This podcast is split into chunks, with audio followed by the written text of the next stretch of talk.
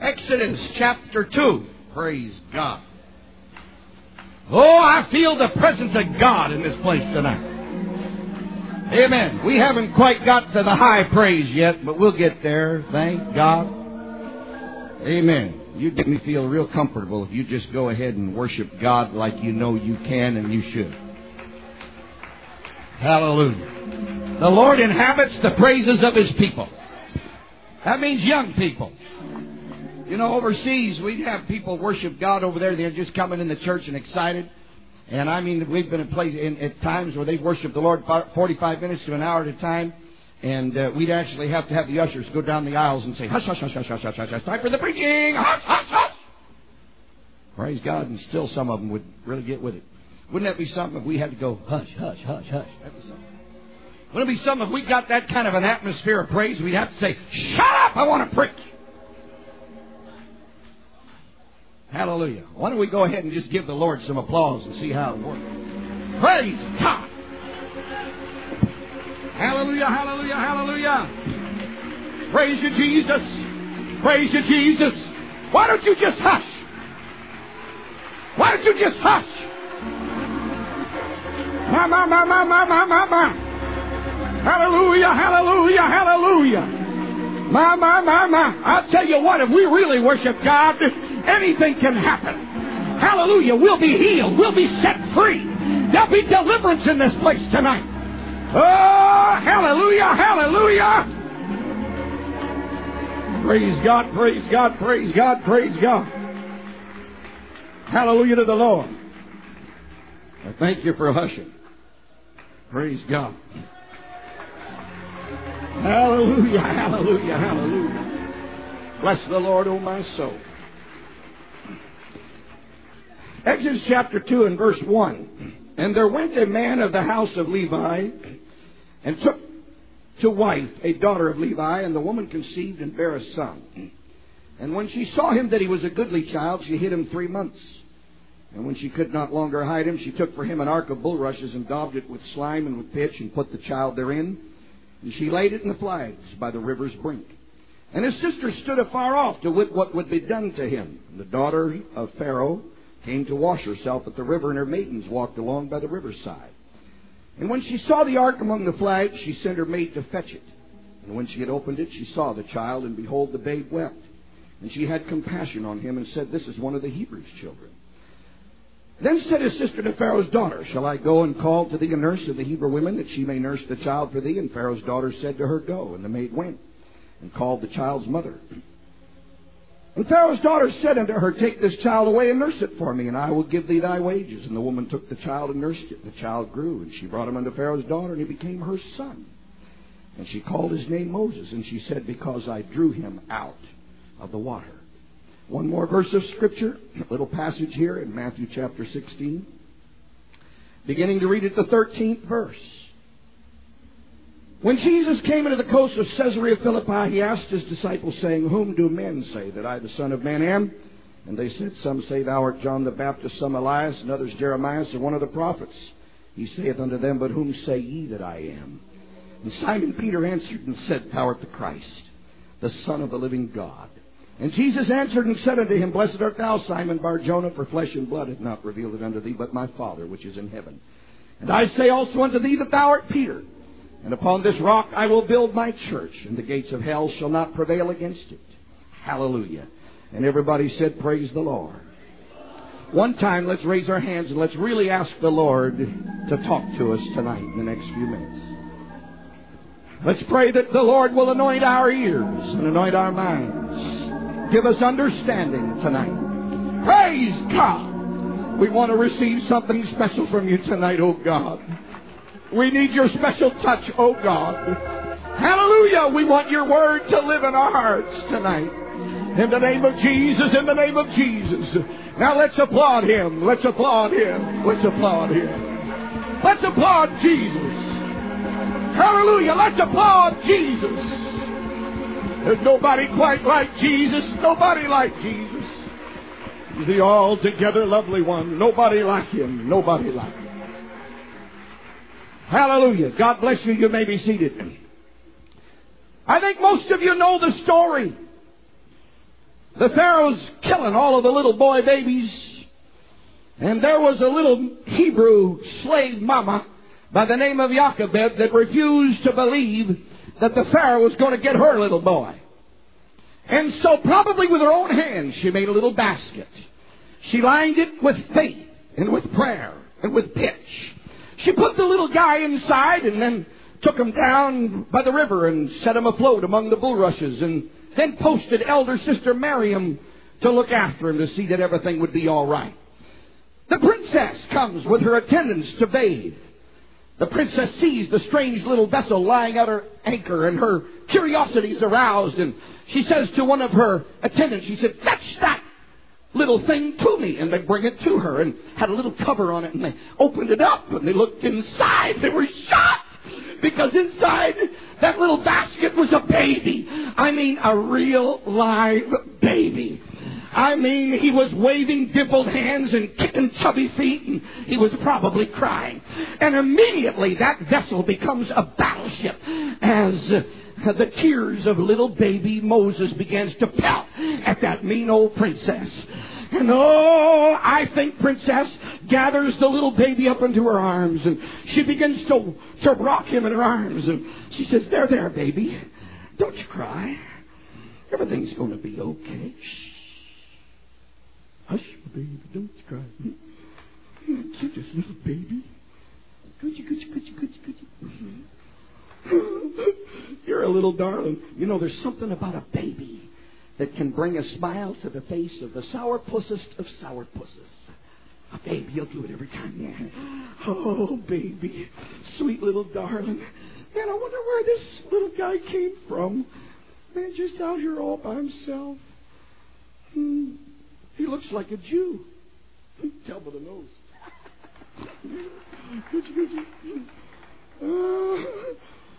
don't cry, baby. That mean old Pharaoh, he ain't gonna get you, because you see, he's my daddy. I'm gonna take you for my very own. And all the while this is going on, two eyes are looking out from somewhere. They're the eyes of Miriam. And a strange daring takes possession of her heart. And she leaps out from her hiding place. She says, My lady, may I find a nursemaid to look after uh, uh, uh, your baby? You know, the hand of Jehovah God was on that scene right there. Hallelujah. God knows what He's doing. Hallelujah. And the princess did not despise the little girl. And she said, Yes, you may find a nursemaid for my baby.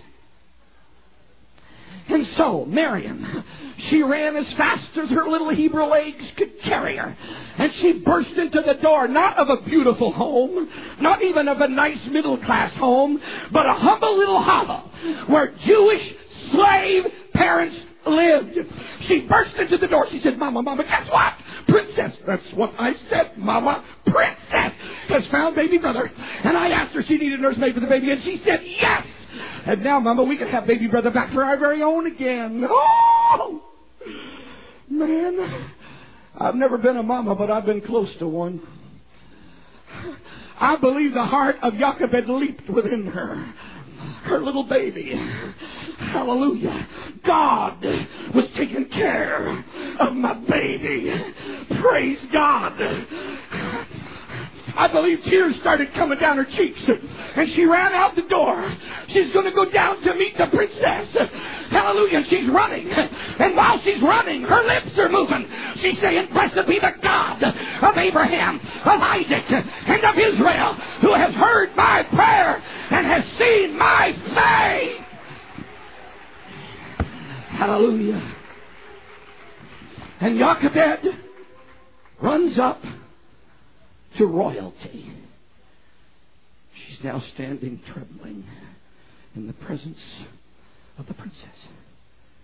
She's never been that close to royalty before. Her head is bowed. The princess is holding her flesh and blood. And now the princess is handing over that precious bundle of immortality back into the arms of its own mama. And she's speaking haughtily because it becomes the rank of the princess to speak haughtily to nothing but a slave. And so probably what we read here tonight is the way the princess said it as she is handing the baby over. She says, Take this child away and nurse it for me, and I'll give you your wages. Jochebed tried not to laugh. She could hardly believe what she's hearing. Take this child away and nurse it for me. Gladly, it's my kid. And she says, I'll give you your wages. Oh, Jochebed tried to conceal her great joy, but in her heart, she's communicating with Jehovah. She's saying, Oh, isn't that just like Jehovah? Not only is he giving my baby back to me, but he's going to pay me for keeping him. Ah! Applause for Jehovah! Applause for the King! Hallelujah! Hallelujah! I'm here to tell you that Jehovah God that was alive then is alive now. Hallelujah. He's my God. And he's worthy of applause.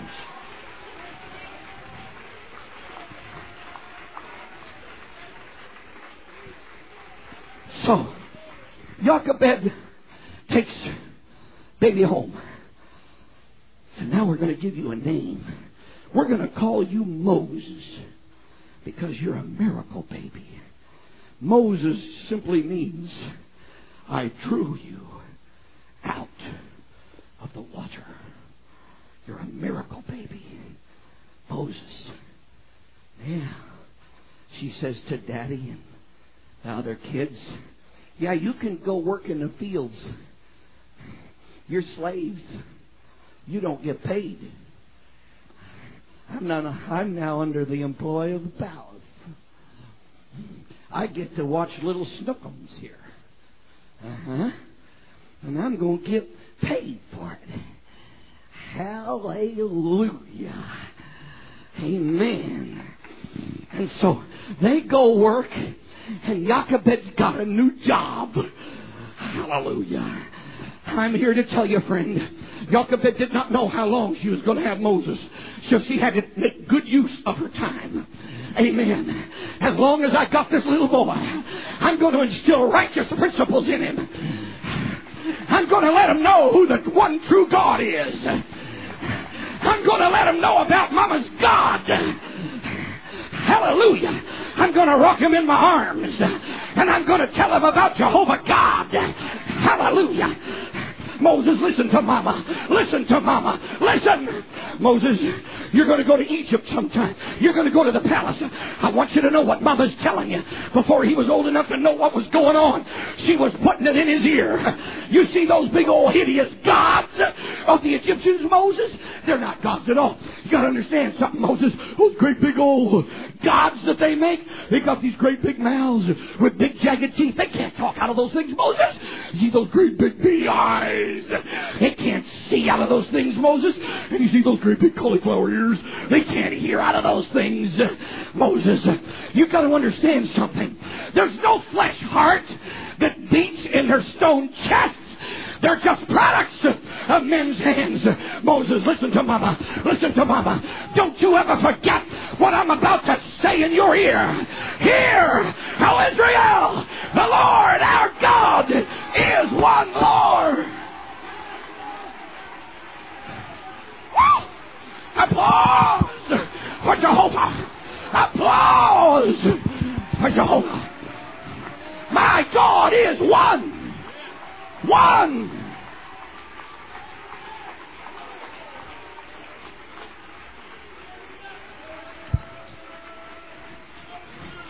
Hallelujah. Moses, listen to Mama. We've been in slavery for a long time. But that don't make no difference. Jehovah God's still God. You got to understand something, Moses. We're not always going to be under Egyptian bondage. One of these days, God's to raise up a deliverer among us. Moses, when you go off to the big university, you're not to forget Mama's God, are you? Moses, you got to understand Jehovah God is God. He's a God of the universe. He's a God that made us. Don't forget Mama's God, Moses. Don't ever forget. He's now a big, broad-shouldered man now. He trusts in a big, broad-shouldered God. He's got a big, broad-shouldered faith. And he walks out that door. And somehow God gives Moses the strength and the ability to pick up and enslave people and carry them clean across the wilderness. Hallelujah. Because God miraculously drew him out of the water. Thank God. But it didn't happen overnight. Hmm. I believe that Moses, for the years he was in the palace, yeah, he had very high rank. He was next to the Pharaoh.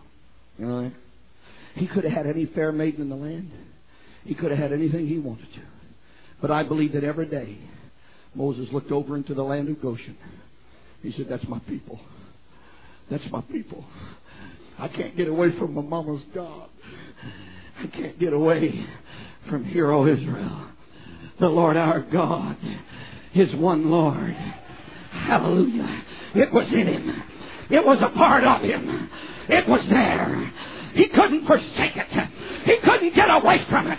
Hero Israel, the Lord our God is one. You know, we need to fall in love with the one God doctrine. We need to fall in love with it. We need to understand that we're different. We're one God people. We're Jesus' name people. Hallelujah. It better be in us.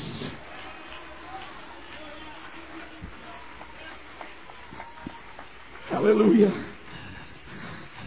The old pious Jews, when they would come into their house, before they would ever go into their house, or before they would leave for the day, there was a little box attached to the outside of their doorpost.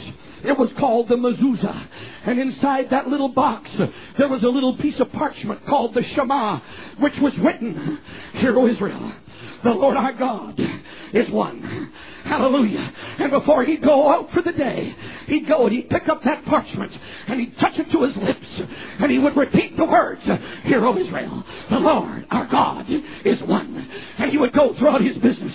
He would not go inside his house until he would come. He'd come to the mezuzah. He would take out the parchment, the Shema. He would kiss the, the Shema, and he would repeat the words, Hear, O Israel, the Lord our God is one. Hallelujah. I'm here to tell you, the Jews know that there's only one God, and I'm here to tell you, the one God apostolics know that there is one God. Hallelujah. Thank God we're the head of the Jews. The Jews rejected Jesus Christ. We have hallelujah, a revelation of who He is. I'm here to tell you, the babe that was born in Bethlehem's manger, hallelujah, is the Messiah. Come on, a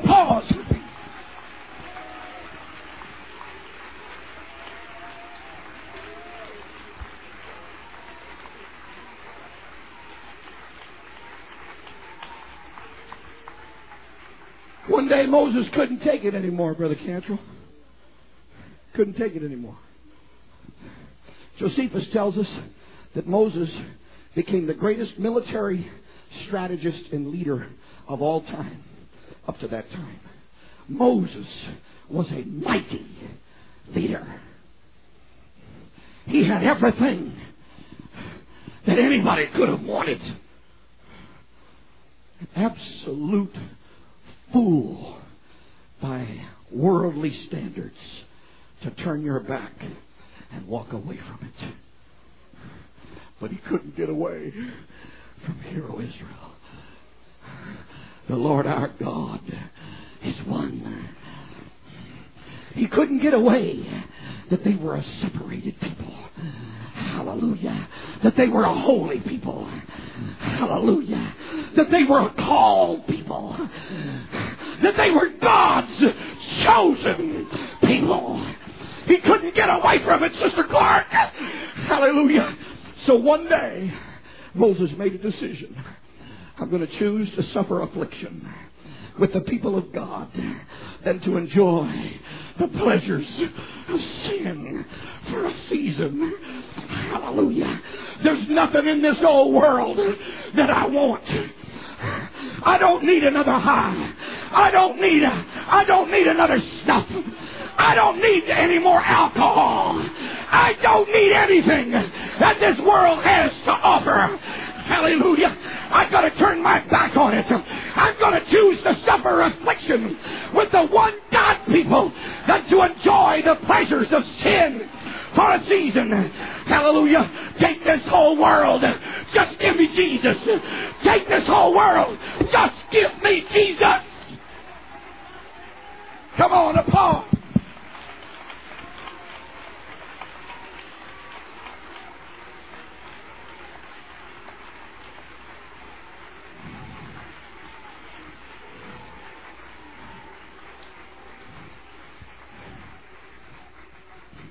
Hope y'all got a little time tonight. Y'all got a little time?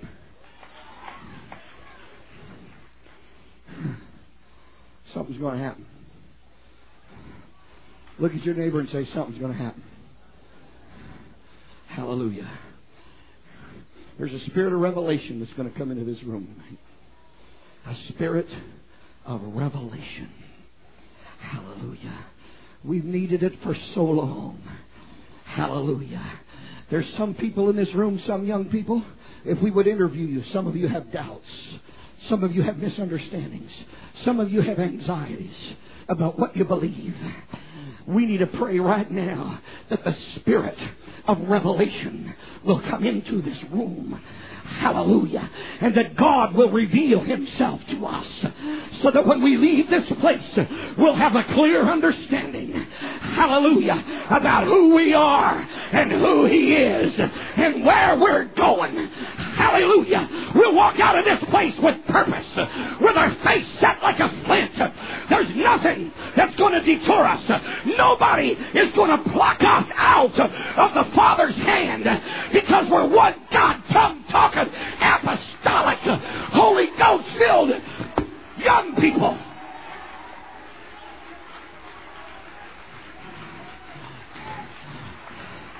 Oh, shakalabahatayala.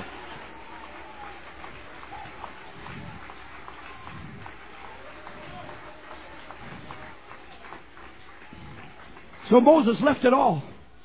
And he went to the backside of the desert. And for 40 years, he tended sheep. It is my opinion, this is only my opinion, that when Moses was in the palace, he was not a man that was really slow of speech. I don't believe he really stuttered a lot then. I believe after 40 years tending sheep, he learned to stutter. Praise God. Wouldn't you? 40 years, all you're hearing is sheep, you know, blah, blah, blah, blah, blah, blah, blah, blah, blah, blah. So the only language Moses knew how to speak after 40 years was that was it.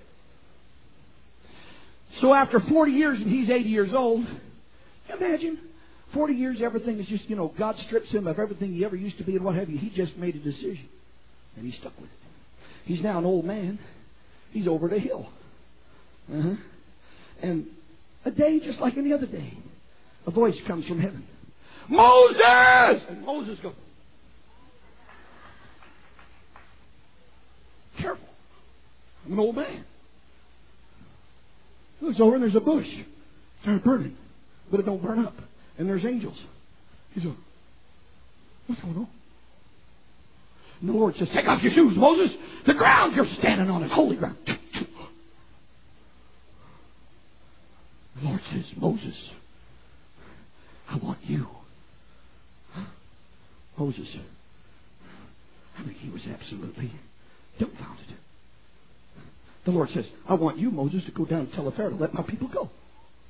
Moses says, Who, me? So I'm not talking to the sheep. I'm talking to you. You know, I think Moses Moses argued for a while. I think he said to the Lord, Lord, this is a clear case of mistaken identity. You don't really want me. I'm a nothing. I'm a nobody. You know, did you ever have somebody point at you in a crowd? You know, and they want you? And you go. You get immediately petrified.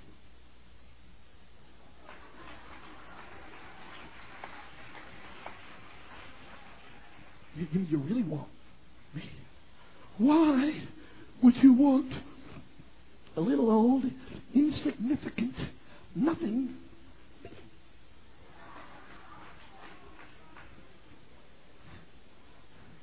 I'm a nothing. I'm a nobody even. Hmm. There's some of you here. The devil's got you on some kind of a trip. Making you think that you are nothing. You can't do nothing. You're not as pretty as the other person. You're not as handsome as the other person. You're not as talented as the other person. You can't do this and you can't do that. And so you go around and you say, I can't do this and I can't do that. I just can't. Or you've had other people that haven't had confidence in you and they put it in you. You can't do this. You can't do that. You're clumsy. You're this. You're this. You're this. You have to listen to all of that. Hallelujah. I'm here to tell you my God's got his eye on somebody here tonight. And it's not a case of mistaken identity. He wants you. He wants you. And He wants you. Hallelujah. You got a willing heart and you're willing to dedicate yourself to Him. He's going to use you. He's going to use you. Come on. Do you believe it? Come on, applause, applause, applause.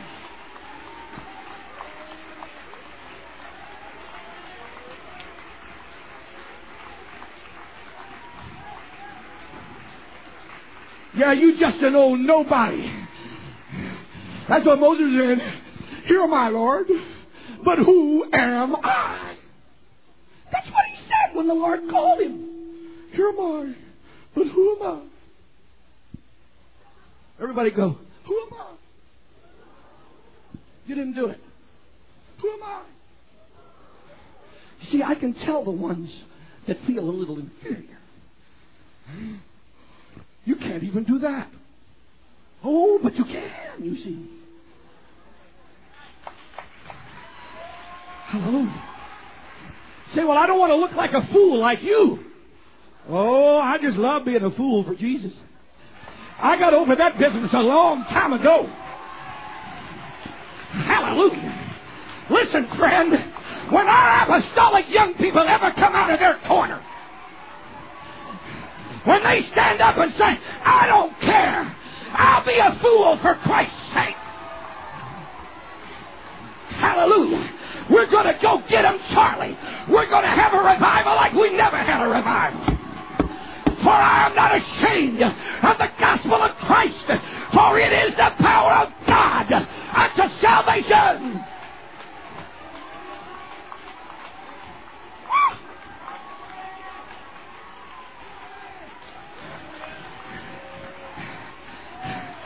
God's fixing, God's fixing to call somebody here tonight. But I'm just a little nobody.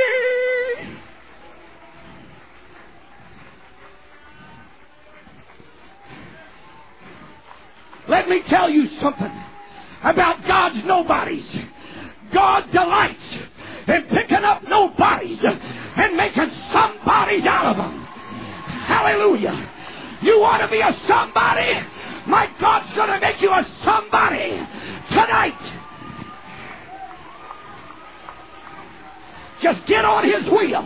He's the potter. You're the clay. Let him spin that wheel. Let him put his hands on you. Let him apply pressure. Let him mold you and fashion you into the tool that he wants you to be. Come on, applause, applause.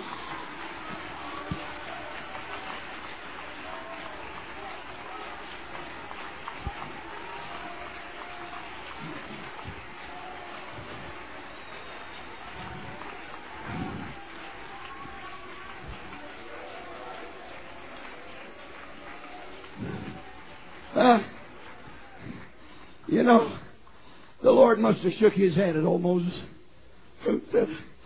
Moses, you had all these alibis. Here am I, Lord, but they won't listen to me. In other words, nobody's nobody wants what I got. I'm here to tell you, people knew what you got. Everybody wants what you got. You think the world is happy living the way they're living? That little fleeting pleasure in sin, and they find out there ain't nothing to it. They want what you got. Don't be backward about this. Stand up for Jesus. Don't be ashamed of your salvation. Don't be ashamed of your God. Everybody wants what you got.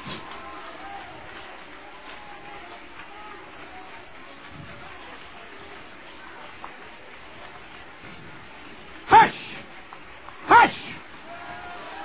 Hush up! Hush! Be quiet! Hush, hush, hush! My Lord and my God, keep quiet. I gotta preach. Hush your mouth.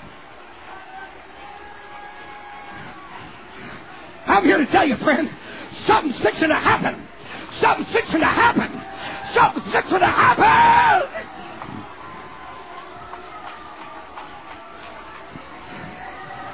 Hush up! My God! Hallelujah!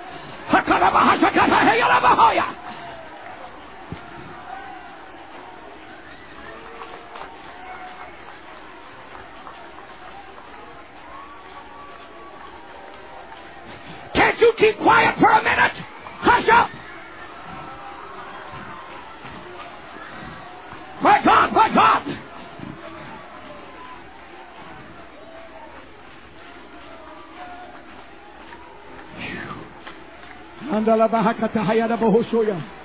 Bless the Lord, oh my soul. Thank God we are somebody.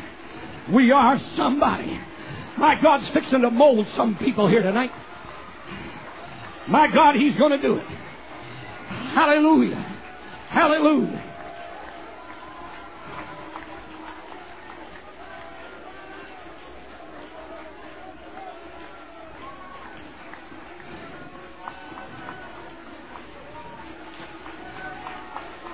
Let's give him some applause. Ha-ha! Hallelujah. Hallelujah. Who said apostolic young people didn't know how to worship? Who said apostolic people couldn't get militant for God? Hallelujah. Eat your heart out, devil. We got some one God tongue talking Jesus name young people here. We're willing to stand up for truth. We're willing to stand up for holiness and righteousness. My God.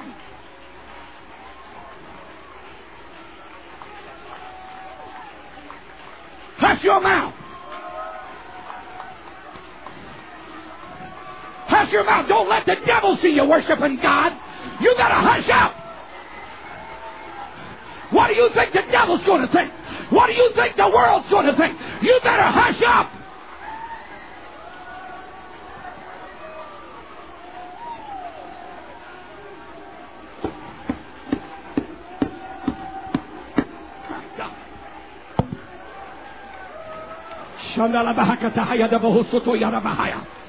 My God, my God, my God.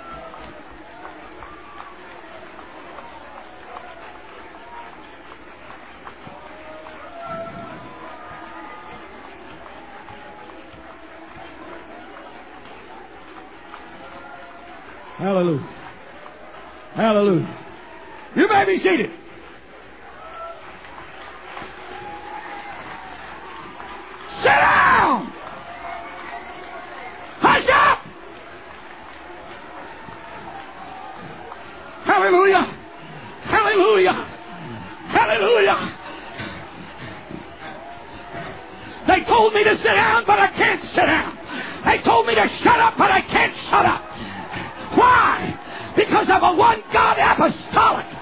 because I was blind, but now I see. I was lost, but now I'm found.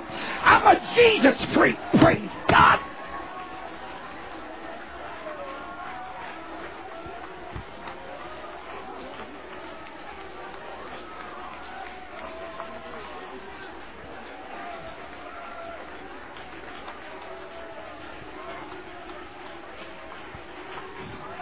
Utoyara Bahakala Bahushakahaya. Hallelujah. Holy Ghost breakthrough. Holy Ghost breakthrough. Holy Ghost. Holy Ghost. My God.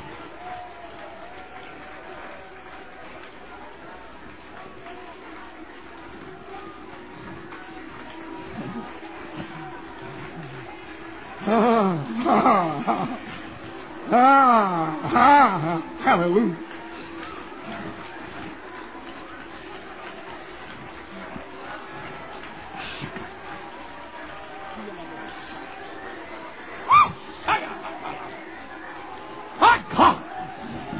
Hallelujah.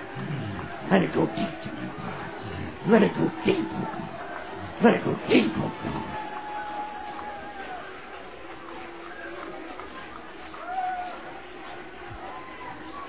Hallelujah. Hallelujah. Hallelujah. Hallelujah.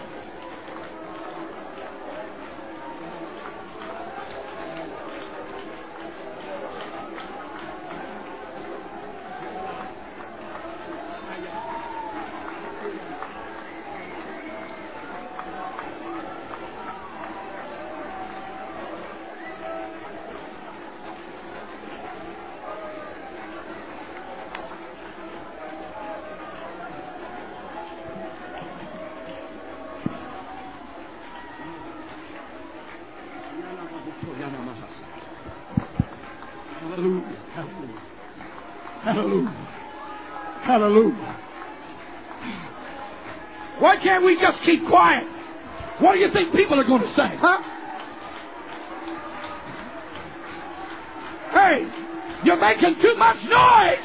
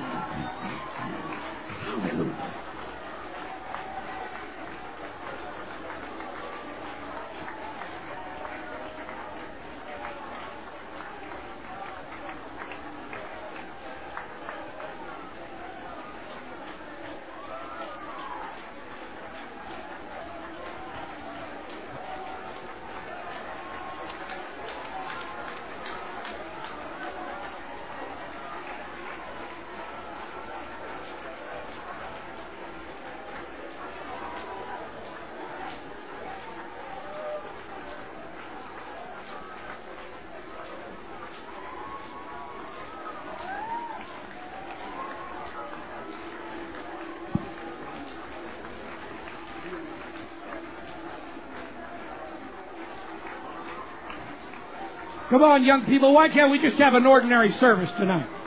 Why can't we just have three songs and take up the offering and go home?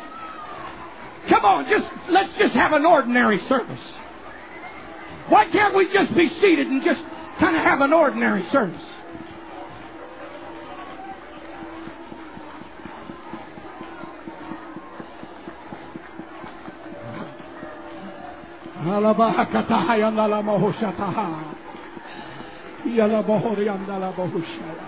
My God.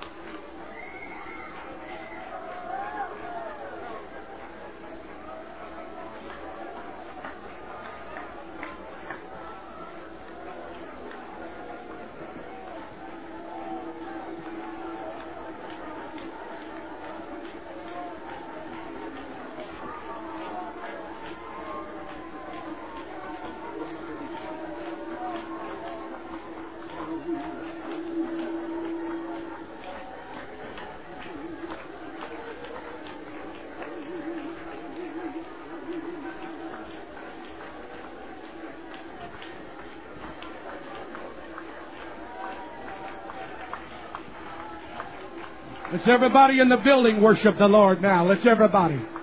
Let's everybody raise our hands and worship the Lord. Amen. Let's find our places to be seated. The Lord wants to talk to us some more yet tonight. Hallelujah. Let's find our places now. Praise God. I know God's moving, but that's all right. That's all right. Praise God. Hallelujah. The Lord wants to talk to us a little more. Amen. Let's go find our places. Praise God. Praise God. Listen, folks, young people, the spirit of revelation is in this room. And I want you to listen now for just the next little bit. Amen. God's in this place. We're not quenching the spirit. But there's some things yet, amen, that you need to hear. Praise God. This is the beginning of something that God wants to put in our hearts. Amen. Revelation. Everybody say revelation. Hallelujah. Are you one God young person?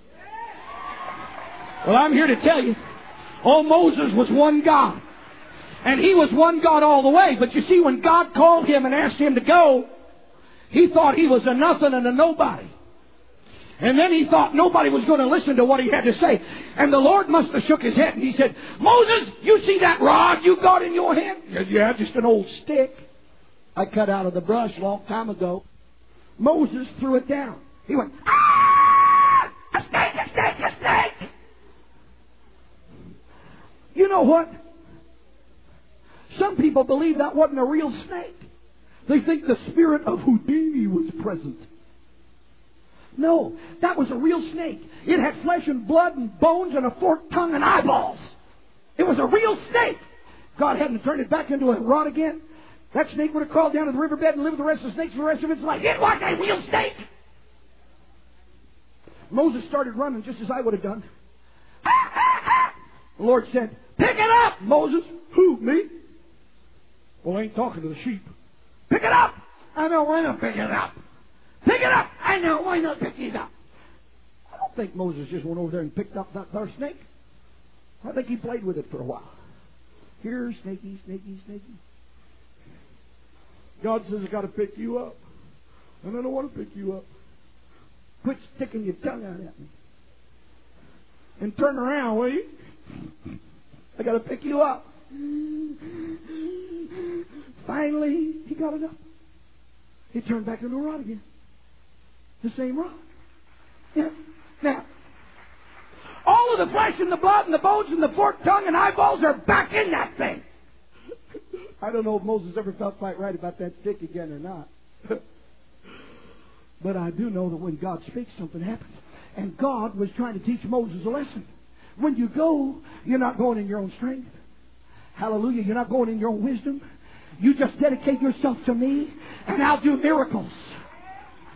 Hallelujah. Do you believe the days of miracles are over? I'm here to tell you, friend, we serve the God whose name is Jesus. There's power in the name of Jesus. There's healing in the name of Jesus. Prayers are answered in the name of Jesus. Nobody's going to listen. Nobody wants what I got. You look at that rod. I tell you, I'm going to be with you. Hallelujah. There's not enough devils in hell that can stop you from the work that I have for you. You go in my name. I have promised never to leave you nor to forsake you. I'm going to be with you even unto the end of the age. The Lord says to Moses, Put your hand inside your cloak. Take it out. Ah! Leprosy, leprosy, leprosy. Lepro. See! I'm clean, I'm clean, I'm clean, I'm clean. All right, Moses, before you have cardiac arrest, put your hand back inside your cloak.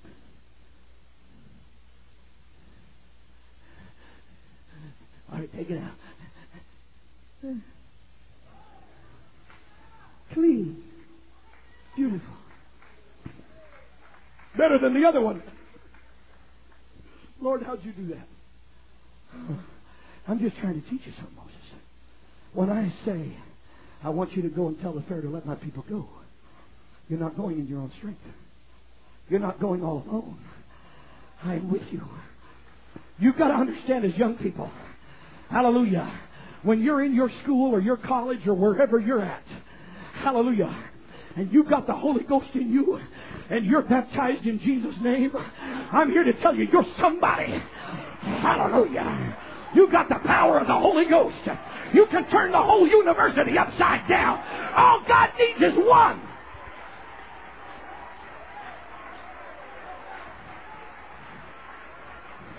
You don't need to have a whole committee go. All he needs is one. Just one. Everybody say just one. All he needs is me. Hallelujah. I'm going to dedicate myself to my God. Hallelujah. He's going to use me. I'm going to trust him and I'm not going to be afraid. Oh, come on. Let's give him some applause.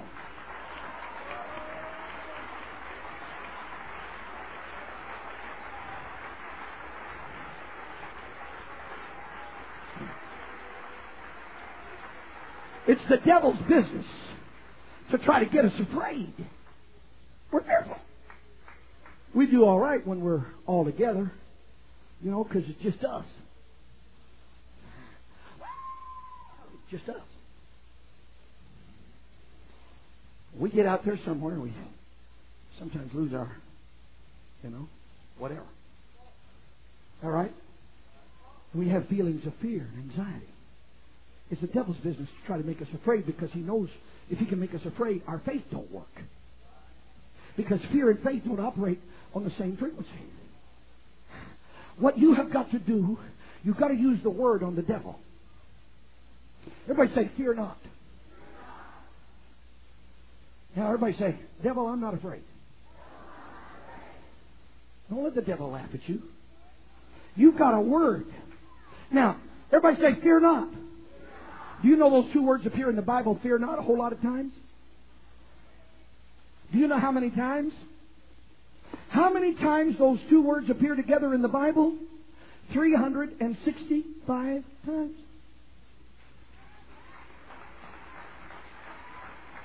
How many of you know that my God knows how many days there are in a year? Do you think He put that in there 365 times? By accident? I'm here to tell you there's a fear not for you every day of the week, every day of the year. There's a fear not for me on Monday. There's a fear not for me on Tuesday. There's a fear not for me on Wednesday. There's a fear not for me on Thursday. There's a fear not for me on Friday and Saturday and Sunday. I'm not afraid. I'm not afraid because my Bible tells me, fear not, fear not, fear not, fear not. Trust and be not afraid. Oh, applause, applause, applause.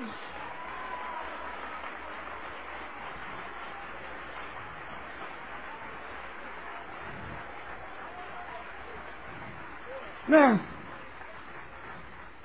I know what time it is. It's not very late. Hallelujah. Now, now comes for the part. Now I want you really to Listen, okay? God is asking Moses to go tell the Pharaoh to let his people go. And Moses got all these alibis. He says, Here am I, Lord, but who are you? See, first of all, here am I, Lord, but who am I? And then it's, Here I, Lord, but who are you? In whose name am I going to tell them I'm going? Oh man, I got, I get chill bumpies on my chill bumpies. And the Lord says to Moses, when you go and you tell the Pharaoh to let my people go, you just tell them that I am, that I am has sent you. Huh. I think Moses understood that. I am. You know what I am means? Unchangeable, never ending, eternal God. The God that made the sun, the moon, the stars. The God that made the sheep. The God that made the trees. The God that made the The God that made everything. Ah, the God that breathed into man's nostrils the breath of life, and man became a living soul. That God, the I am, the eternal God, the God that we were talking about last night, that never had any beginning and shall never have any ending. That God. You just tell him, I am has sent you. You know, I cannot help but let my mind roll forward several hundreds of centuries later to a man by the name of Jesus Christ that walked the shores of Galilee. Listen, young person, almost every time Jesus opened his mouth, he opened his mouth with those two words I am. Everybody say, I am. It means unchangeable, never ending, eternal God. There is no other God beside me. Hallelujah. I am the Creator. I am means Creator God. When Jesus opened his mouth, he said, I am. Hallelujah. He was telling the world that he was not somebody else, or not some other God, or not some lesser deity. He was the God. I am. He said, I am the door. I am the good shepherd. I am the way, the truth, and the life. I am the true vine. Thank God. I am the resurrection of the life. He that believeth on me, though he were dead, yet shall he live. Before Abraham was, I am unchangeable, never ending, eternal God. Applause, applause, applause.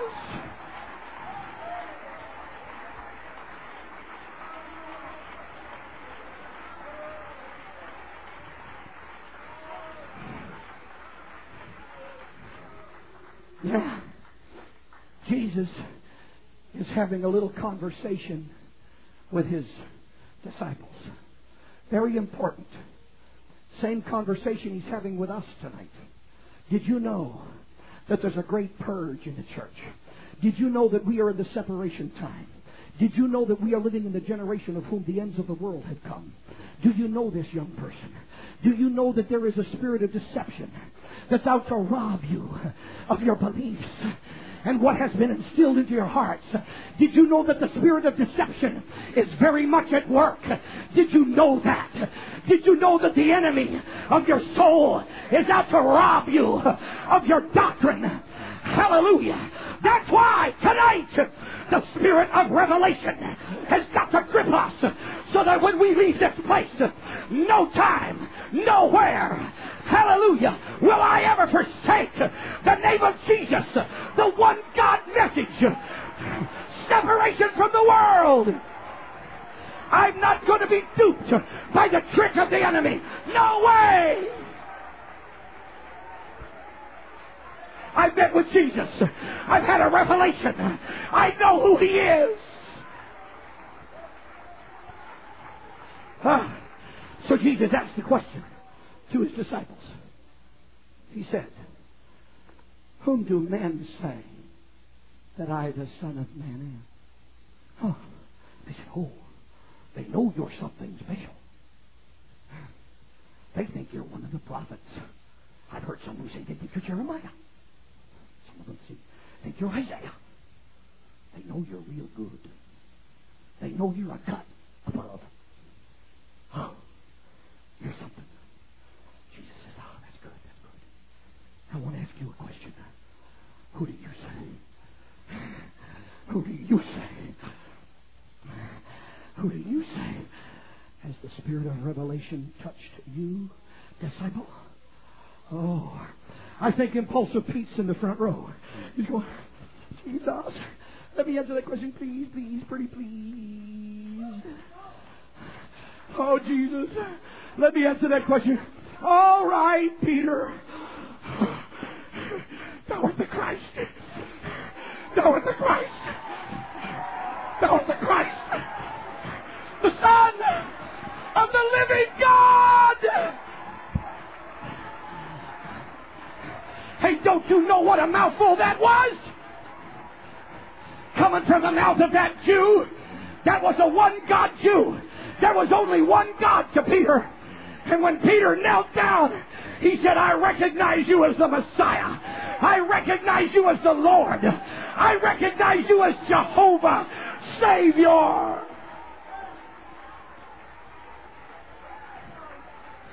Applause.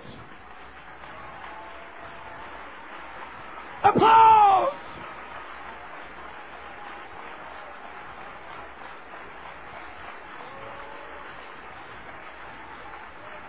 Oh. Look at this scene.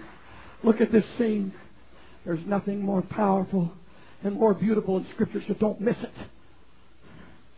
Jesus said, Blessed art thou, Simon Barjona. For flesh and blood hath not revealed it unto thee, but my Father which is in heaven. Hallelujah. Listen, friend, when you understand the humanity and the divinity of Jesus, it will answer every question concerning the Godhead. Hallelujah. Blessed art thou, Simon Barjona. Flesh and blood hath not revealed it unto thee, my Father which is in heaven. I say also unto thee that thou art Peter, and upon this rock I will build my church. And you've got to understand something. When Jesus said to Peter, you see, Peter in Greek is Petros. If I say Petros, and in Petros means little bitty stone. Everybody say little bitty stone. Let your eyes go. Little bitty stone. Very small. Very insignificant. Like almost nothing even. I say also unto thee that thou art a little bitty nothing. But upon this rock, Petra, everybody say Petra.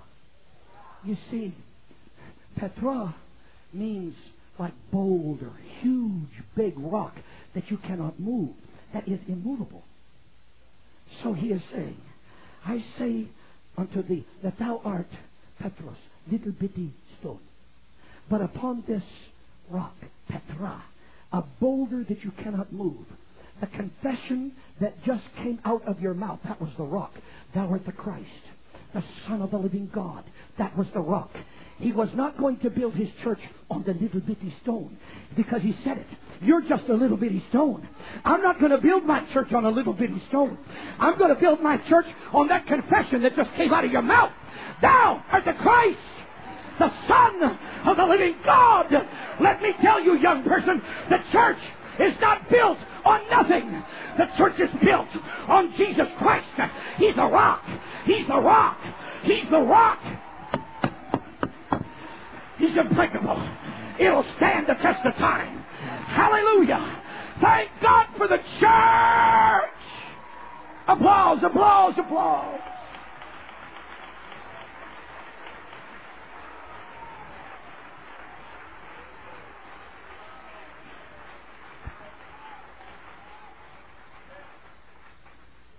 Uh, now listen.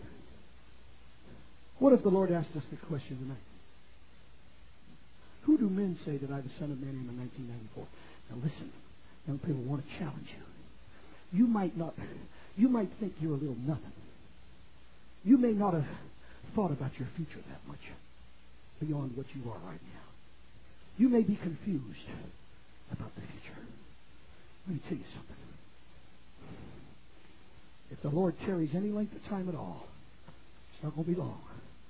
There are some young people in this room that are going to be mightily, mightily used of God. Hey, I'm here to tell you, friend, like the world has probably never known before. That's why the devil is fighting. Yeah, listen, we had a nice little service last night. And we've had a pretty good one up to now.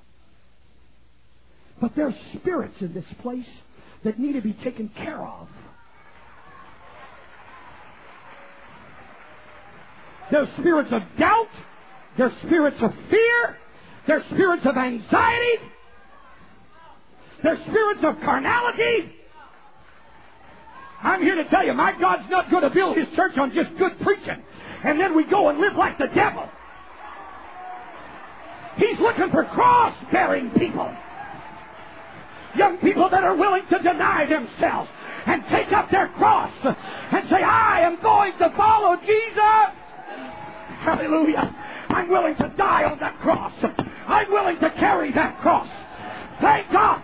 We've got to get rid of the spirits. Hallelujah. And then we've got to go out and do exploits in the name of Jesus Christ. We've got to have an upper room. We've got to have a book of Acts. 1994 is it. Hey, just think. In 1994, the Lord's asking you, young person, the question Whom do men say that I, the Son of Man, am? Did you know that in this world there's over a billion Muslims? Did you know that in my native country of Canada, I was born and raised in Canada, the United Nations has now designated Canada as a Muslim nation. Our friends to the north, who was always known as a Christian, quote, nation, It's now a Muslim nation. There are more Muslims in Canada than there are Christians. There are more mosques in Canada than there are churches of any denomination. 1994. What do the Muslims say about Jesus? He was just one of the prophets. He was a good teacher. There's no deity in Jesus. That's what one billion Muslims are saying. Hey, this is 1994. What do the Hindus say? The Hindus say, oh, there's, there, there's seven or eight hundred million Hindus. What do they say about Jesus? They don't know him. If you go to a village in India where Hindus live, they'll say, I'm looking for Jesus Christ. They'll say, I'm sorry. He doesn't live in this village. Maybe he lives in the village up the road. You'll say, No, no, that's not what I mean. Jesus Christ is God, sir. And he'll say, Good. We'll just add him to our list. Because they have many gods. Another God's only going to help their cause, not hurt it. But he has to share deity with about a million other gods. That's in 1994. There's all kinds of other isms and so on. There's 50% of the world's population in 1994 that's never heard the name of Jesus in any way. It's hard for us living in the good old US of A to understand that, but it's true. There's about one billion Roman Catholics in the world. What do they say about Jesus? Oh my goodness. He's just part of a committee. And his mother shares equal with him. In fact, you gotta pray to her to get to him. In 1994. My God, what do, I, what do the Mormons say about Jesus? The Mormon religion is one of the fastest growing religions in the world. What do they say about Jesus? They say that Jesus and Lucifer were brothers. And that Jesus' blood does not atone for sin. And they give Joseph Smith a place of higher authority than Jesus Christ. This is 1994, sir, ma'am. But what do the charismatics say about Jesus? What do all of the other Protestant religions say about Jesus? They say, well, he's part of a Trinity. He's one third of God. Second person of the Holy Trinity. 1994. Whom do men say that I, the Son of Man, am? This is 1994. And we can sit here as young people and feel I don't have any responsibility. Come on. To whom much is given, much is required. Young person, you're not too young to get the call of God in your gut.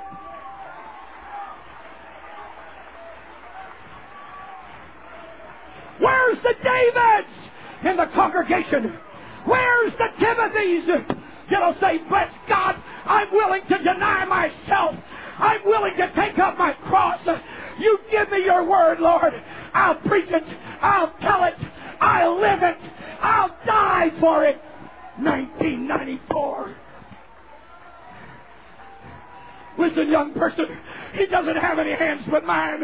He doesn't have any feet but mine. He doesn't have any mouth but mine. He's got to have me.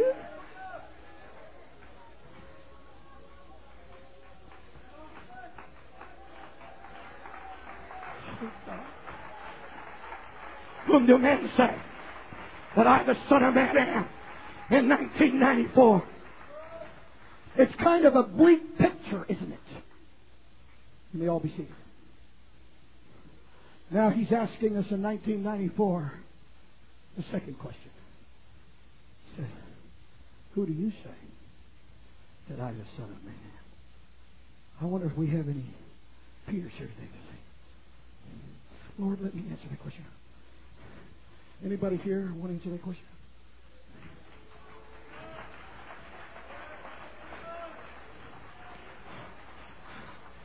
You want to get excited about answering that question? Who is he?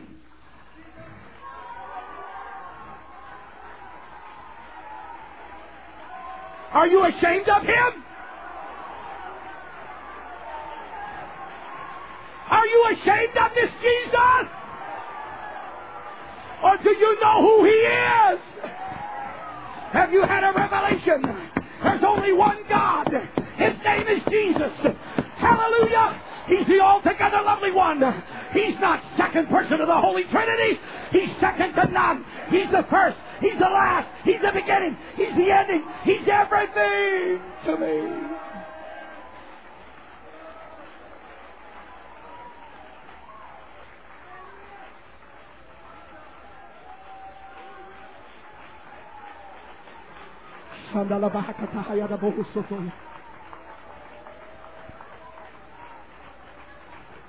Hallelujah. All right, young people, you may be seated. I'm not going to make any apologies. I'm not going to preach longer other nights. No promises, of course. But tonight's it. Everybody say, tonight's it. The Lord already let me know that tonight's it. You can forget your hamburger. You can forget your soft drink. You can forget your fellowship. Tonight's it. We come here to do some business for Jesus. I'm here to tell you, we're not the children of the night. We're the children of the light. Bless God. We're apostolics. We're Jesus' name people.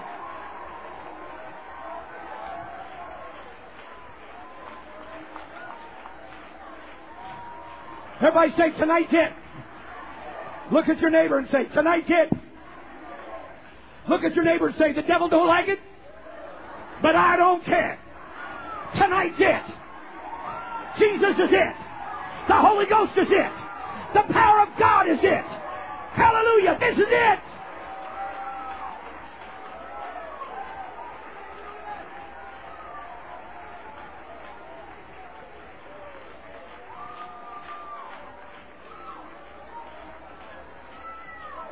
All right. Sit down, please. Thank you. Be seated. Praise God.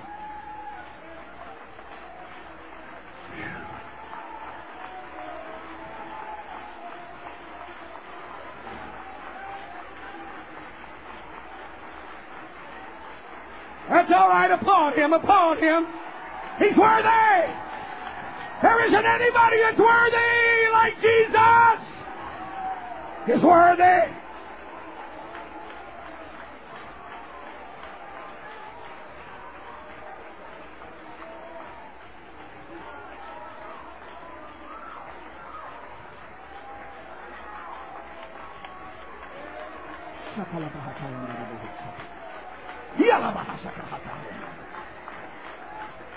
Hallelujah. Hallelujah. Hallelujah.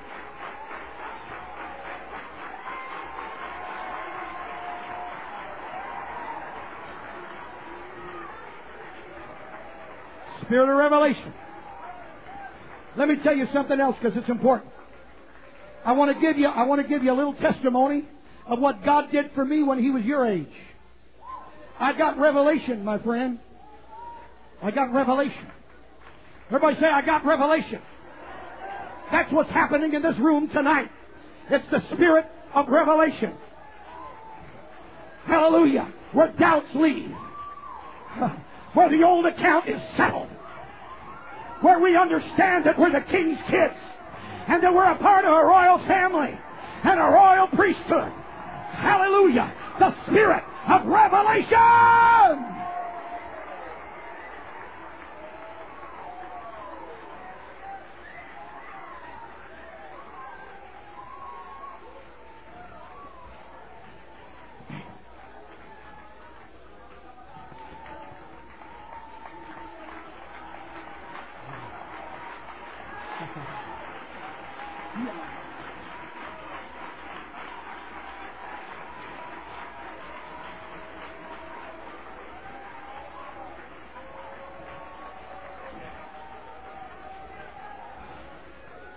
Let me brag on Jesus for just a bit, and then we'll we'll be done. We'll let the Lord take over. Be seated. You know, I was born in the home of a Trinitarian preacher. When I was seven years old, my father had a revelation of one God and all of that. So he, he came into the United Pentecostal Church when I was nine years old. I was baptized in Jesus' name, got the Holy Ghost. God called me to preach when I was nine years old. And it was so real, friend. You talk about being real. But something happened. When I was about 13 years old, my father went back into the original organization he came out of, and it threw our family for a loop. So when I was like 17, 18 years old, came time to go to Bible school, I went to a Trinitarian Bible school. Because during my teenage years, we were in that Trinitarian church again. All right? So I had a lot of confusion. I went to Bible school for one year. In that school, And during that year, during that year, uh, the doctrine of the Trinity was taught in my class.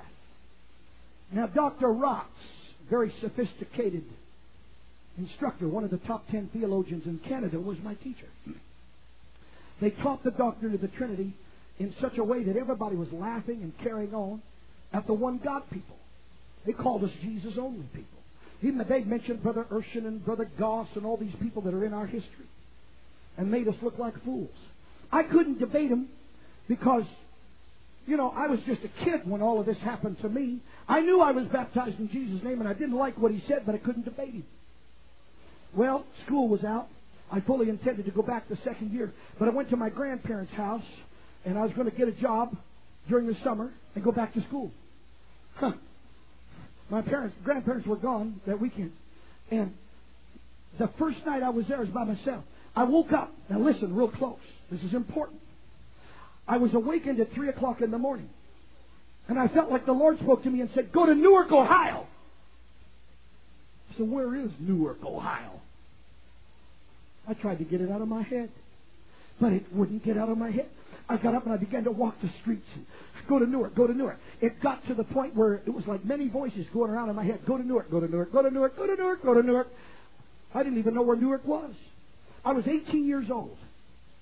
I went back to the house and I said, Lord, I can't just pick up and go to Newark. I said, Lord, if you want me to go to Newark, I want you to reveal it to me in your word. I don't suggest anybody here do what I did. But I took the Bible, I shut my eyes, and I opened it up. And I pointed at a scripture. And I said, Lord, I want you to confirm to me that you want me to go to Newark, Ohio. I opened my eyes. I looked at the top of the page first. It said Amos. But I know this is a wild goose chase. I'm clear. But I looked at where my finger was pointing, and it said, And the Lord took me as I followed the flock. And he said, Go! Prophesy unto my children Israel. And that word, go, literally leaped up at me. Go! I said, all right, all right, I'm going. Now, I didn't have a car. I didn't have a car, so I went down two blocks and I got on the bus. And my parents, a year before, had moved to Detroit, Michigan. So I got on the bus. I'll go to Detroit. I'll tell my parents I'm going to Newark, Ohio. So I got on the bus. When I got on the bus, the devil got on with me. And he sat right here. He said, You fool. Has he ever said that to you? You fool. He's the fool. I mean, he got himself kicked out of heaven. What a fool!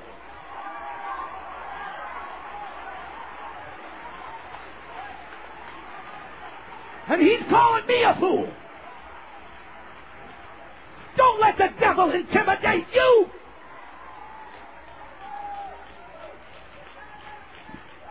So, he said, You fool, you fool. He said, What are you going to tell your parents? I don't know.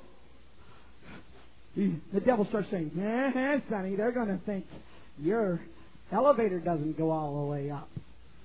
They're going to call the men in the white coat. They're going to say, You lost your marbles. Uh-huh. So, the Lord wasn't saying anything else to me at that time because He already had me on the bus. Sometimes the Lord does that.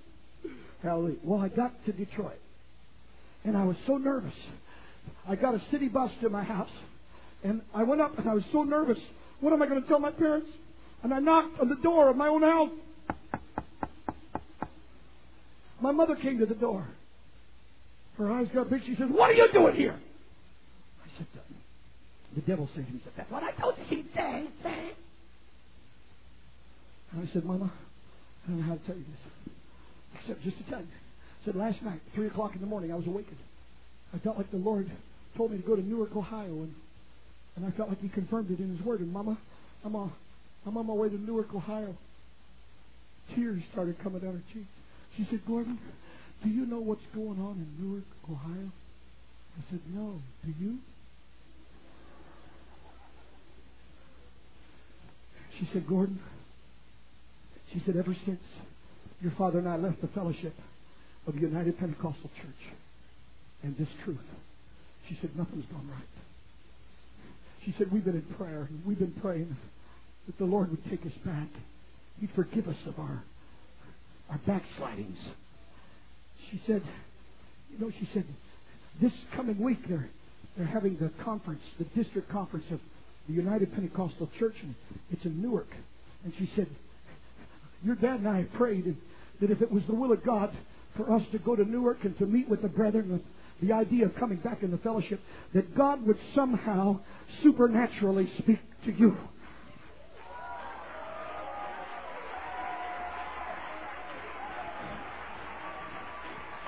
You know what?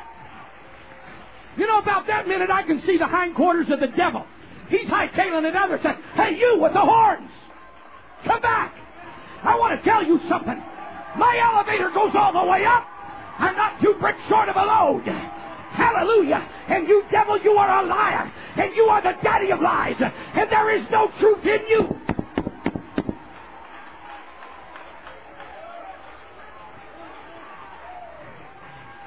You think God talks to young people? He supernaturally talked to me when I was 18 years old. Hallelujah. I thank God for revelation. I thank God for truth. I thank God there's only one God and I know who He is.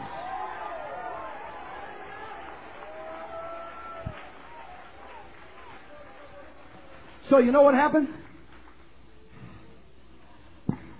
On Tuesday, the next week, me and my mommy and my daddy got in our car carry and we drove to Newark. I'll never forget it as long as I live. We walked into the vestibule. They were in between sessions. It was in the daytime. The people were singing. I, I can't, I just have to tell you the way it was. You see, when I was a boy, I remember, hallelujah, the worship and the praise. Amen. Then I got into this other deal. Now they worship, they praise, they sing songs to Jesus. And I'm not bad mouthing nobody. But you got to understand something. When I walked into the vestibule of that church, it was like I felt the arms of the Lord Jesus around me. And I could hear him saying, You're back, son. You're back. I felt that same spirit that I felt when I was a nine year old kid. You're back. That's why I said last night, and it's the truth, there isn't anybody that can worship God like one God apostolic tongue talkers. Nobody. Now hush your mouth. You're not supposed to worship God like that. You look foolish. What if somebody sees you? What if somebody laughs at you? Huh? Oh, you look so funny worshiping God.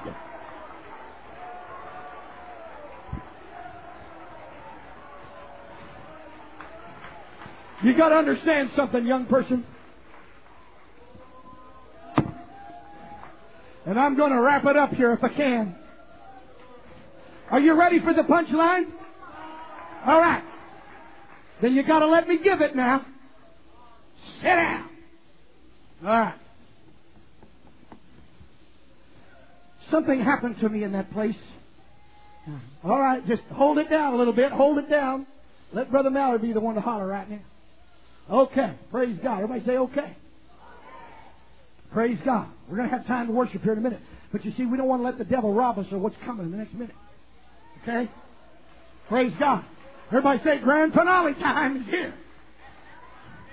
Hallelujah. Spirit of revelation. You see, when I got there, I was there three days. Brother Dyer, the pastor of the church, about 350 members. Really a great man of God. He came over and he put his arm around my little 18 year old shoulders and he said, Gordy, that's me. What are you going to do after the conference? I felt like saying, I'm going to stay here and build three tabernacles. but I couldn't say that, you see. So I just said, Well, I don't know, Brother Dyer. He said, Why don't you stay here with me? It didn't take me long to say yes. And I felt like I was on holy ground. God woke up an 18 year old kid and supernaturally spoke to him and said, Go to Newark, Ohio. Hallelujah.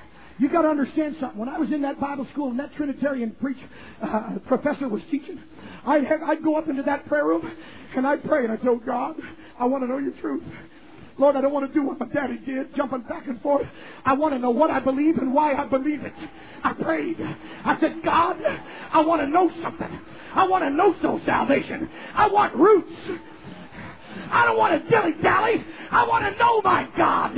When the winds start blowing, I want to be able to stand up for truth. I want to know what I believe.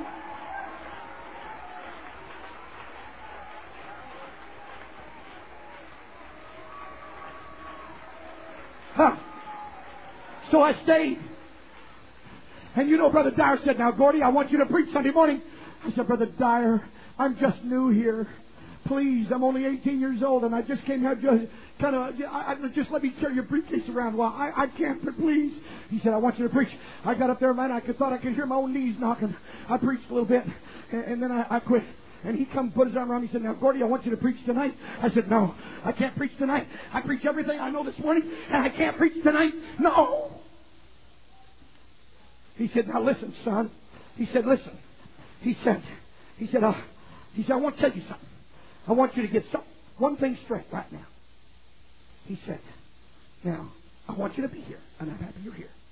I said, You've got to get one thing straight. When I tell you something to do, you do it and you don't ask any questions. Is that clear enough? I said, Yeah, that's pretty clear. He said, Now come on, boy, let's go eat. I said, I don't want to go eat. I felt like Charlie Brown. My stomach hurts. I said, Brother Dyer, you have a place I can go where I can just study for a little bit? They put me in a little Sunday school. And here it is. That Sunday school room became Gordy's Bethel. Young person, you know what I'm concerned about? Everybody say, what are you concerned about?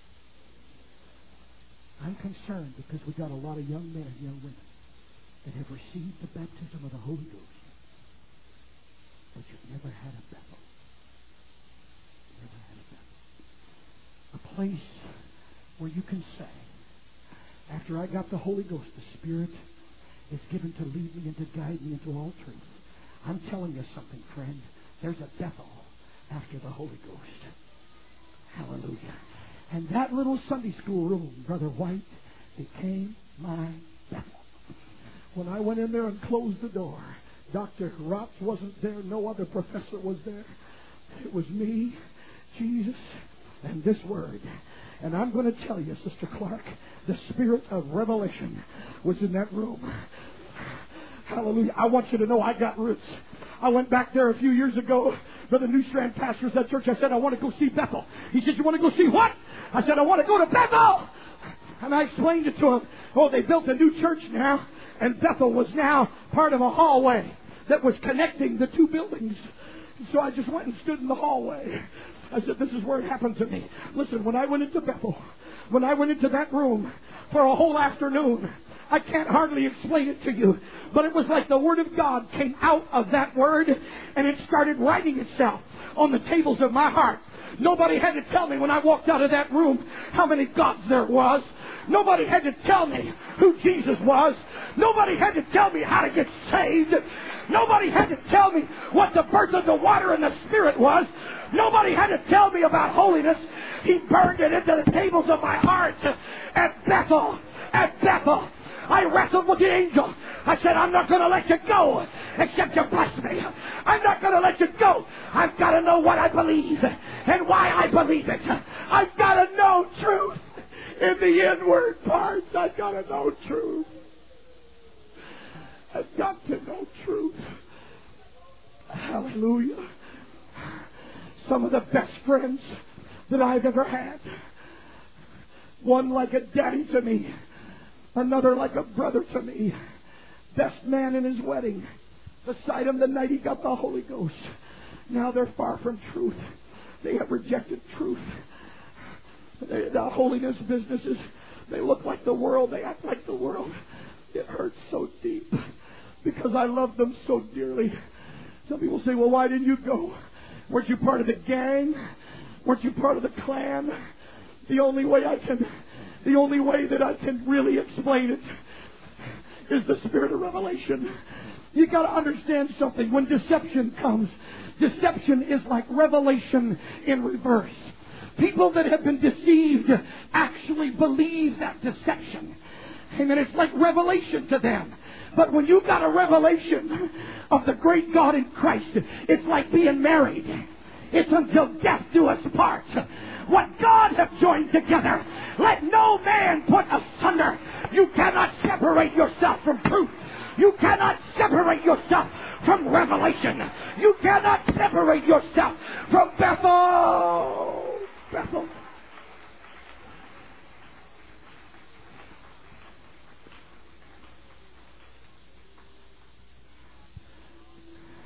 A young person, I want everybody in this room now to stand. I want you to stand. And I want you to kind of silently at first just bow your head and I want you to pray to the Lord. Lord, I want to have a Bethel and I want to have it tonight. Would you all say it to the Lord? I want to have a Bethel and I want to have it tonight. I've allowed my life sometimes to get so messed up. I've been so wishy washy. I've hurt my parents. I've been in and out of the church.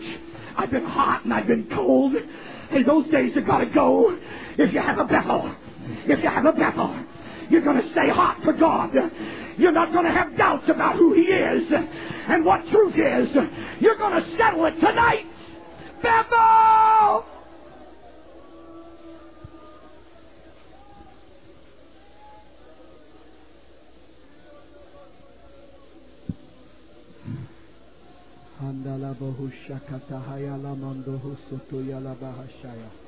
Come on, let's pray for a deep work now. Let's pray for a deep work.